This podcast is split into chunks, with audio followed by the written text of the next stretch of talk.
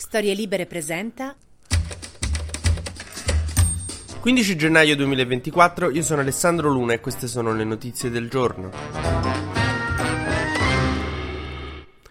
Oggi è una giornata speciale, compie 47 anni una donna che se ancora non gli avete fatto fategli gli auguri perché insomma eh, ha tanti pregi però un pochino è permalosa, se la prende per queste cose, quindi fatele gli auguri di chi sto parlando. Allora insomma ci sono soltanto due donne di cui mi ricordo il compleanno che non siano mia madre e la mia ragazza e sono Giorgia Meloni e Britney Spears. Mo ho detto che compie 47 anni quindi insomma se, se voi pensate che Britney possa avere 47 anni potete anche smettere di sentire questo podcast per quanto mi riguarda. È Giorgia Meloni la premia Premier oggi compie gli anni, quindi farà il suo compleanno, farà una festa in cui cercherà di non sputtanarsi l'immagine come è successo invece l'anno scorso alla festa di compleanno di Salvini, quando dopo la strage di Cutro andarono a cantare al karaoke insieme Salvini e Meloni la canzone di Marinella, una che racconta di una morte annegata, insomma voi capite che dopo la strage di Cutro ricevettero molte critiche. A meno che questo non sia proprio il tema dei compleanni dei sovranisti, del, insomma dei leader di destra. In quel caso oggi potrebbero, che ne so, sgomberare i campi rom di tutta Italia e poi andare a cantare Gaetano napoletano di Calcutta. Insomma, ci sono molte idee sul tavolo. Una cosa che è certa è che rispetto a un anno fa Salvini e Meloni vanno molto meno d'accordo. Insomma, se l'anno scorso avrebbero potuto cantare a Quest'Ale, quest'anno si potrebbero cantare quella simpatica canzone di Alberto Sordi che diceva te ci hanno mai mandato a quel paese. Perché non vanno più tanto d'accordo? Perché sulle europee e sulle regionali stanno proprio su due sponde diverse. Per Salvini non è il periodo migliore, cioè le percentuali molto basse gli hanno indagato il cognato. Meloni vuole togliergli un dossier su ferrovie ferrovie che sarebbe molto importante. In Sardegna Meloni gli ha segato il candidato che era Sollinas, ha detto no, candidiamo il nostro Paolo Truzzo perché? Perché sono più forte io adesso. E in effetti Salvini faceva così quando era più forte lui e ci devi stare. Però insomma un momento amaro per il nostro capitano. Come momento della carriera è quel momento in cui se uno può voltarti le spalle lo fa perché non conti più molto. Non so,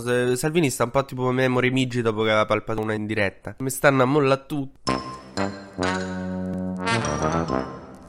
Nel frattempo Meloni comunque c'è anche da pensare ad altri sovranisti matti perché se sta un po' a annusare con Trump in questo periodo. Tra l'altro il colorito è lo stesso, potrebbero essere tipo zio e nipote, carini. Nel senso io spero che non venga rieletto Trump, eh, però in un'ipotetica visita in Italia da nuovo presidente con Meloni farebbero pandan. Addirittura Meloni ha mandato uno dei suoi a Mar-a-Lago in Florida, uno che conosce già Trump, che era stato candidato nella circoscrizione estera per Fratelli d'Italia, l'ha mandato a sentire che vuole Trump, che vuole combinare, come insomma potrebbero collaborare una volta che questo ci ritorna presidente degli Stati Uniti perché ci ritorna presidente degli Stati Uniti ragazzi. e questo è l'eterno destino di Meloni no? essere tipo tra le grandi questioni internazionali e le puttanate di casa perché c'è una polemica su un servizio del TG1 che è tutto su Gioventù Nazionale che è la giovanile di Fratelli d'Italia che è scorretto fa un servizio intero cioè ci sta Fratelli d'Italia al governo il TG1 non può fare un servizio intero sulla giovanile di Fratelli d'Italia del partito al governo è come se a un certo punto andasse al governo della nazione azione, eh, il terzo polo con azione Italia Viva e il TG1 facesse un servizio sulla Luis. È inopportuno, quantomeno inopportuno. A sta polemica Fratelli d'Italia ha risposto in una maniera abbastanza mm, simpatica perché dice il PD con questi attacchi intimorisce il TG1. Ah regà, non sappiamo. PD che intimorisce, il PD non intimorisce, manco il mio gatto se di soprassalto io gli metto un cetriolo accanto, cioè dai, mo il PD che intimidisce, eh, dai. Cioè, come dire che dietro al terrorismo nero degli anni 70 c'è stava Mike Bongiorno, su. Nel frattempo sta facendo molto discutere la scelta del governo di tagliare il fondo per i disturbi alimentari e insomma su questa cosa c'è poco da scherzare, c'è poco da discutere, sbagliato, non fatela questa cosa. Insomma, mo non so quanto c'entra Meloni proprio, però il fatto che eh, dovendo rifinanziare questa cosa si sia scelto di non farlo mm, evidenzia un po' un problema a destra perché ancora forse queste vicende sono considerate come eh, quelli che mangiano troppo e quelli che mangiano poco, cioè non... sono robe gravi che rischiano di portare alla morte o che insomma che vanno affrontate con serietà da parte dello Stato, anche dimostrando di aver capito che il problema è serio.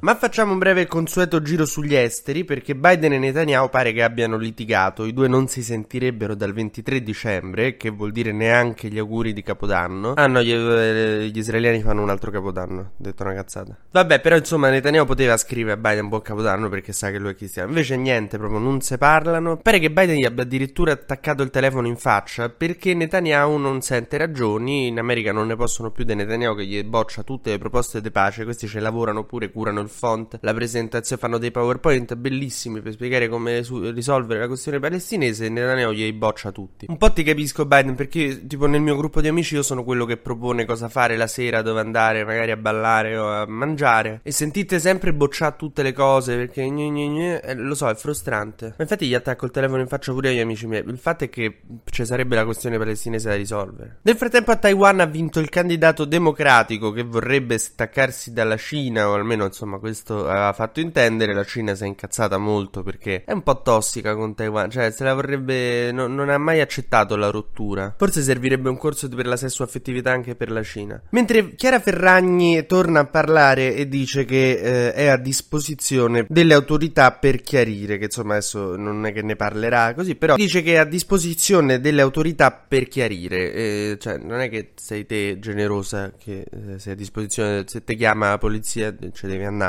tendenzialmente funziona così. Oppure non lo so, cioè dice che a noi non ci dice niente, ma alle autorità sì, non so se avete un amico poliziotto, la fate chiamare, dice ah chiama che ha combinato. TG Luna torna domani mattina, sempre tra le 12 e le 13, su storielibere.fm.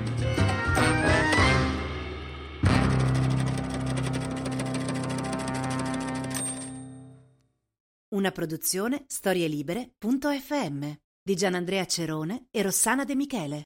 Coordinamento editoriale Guido Guenci.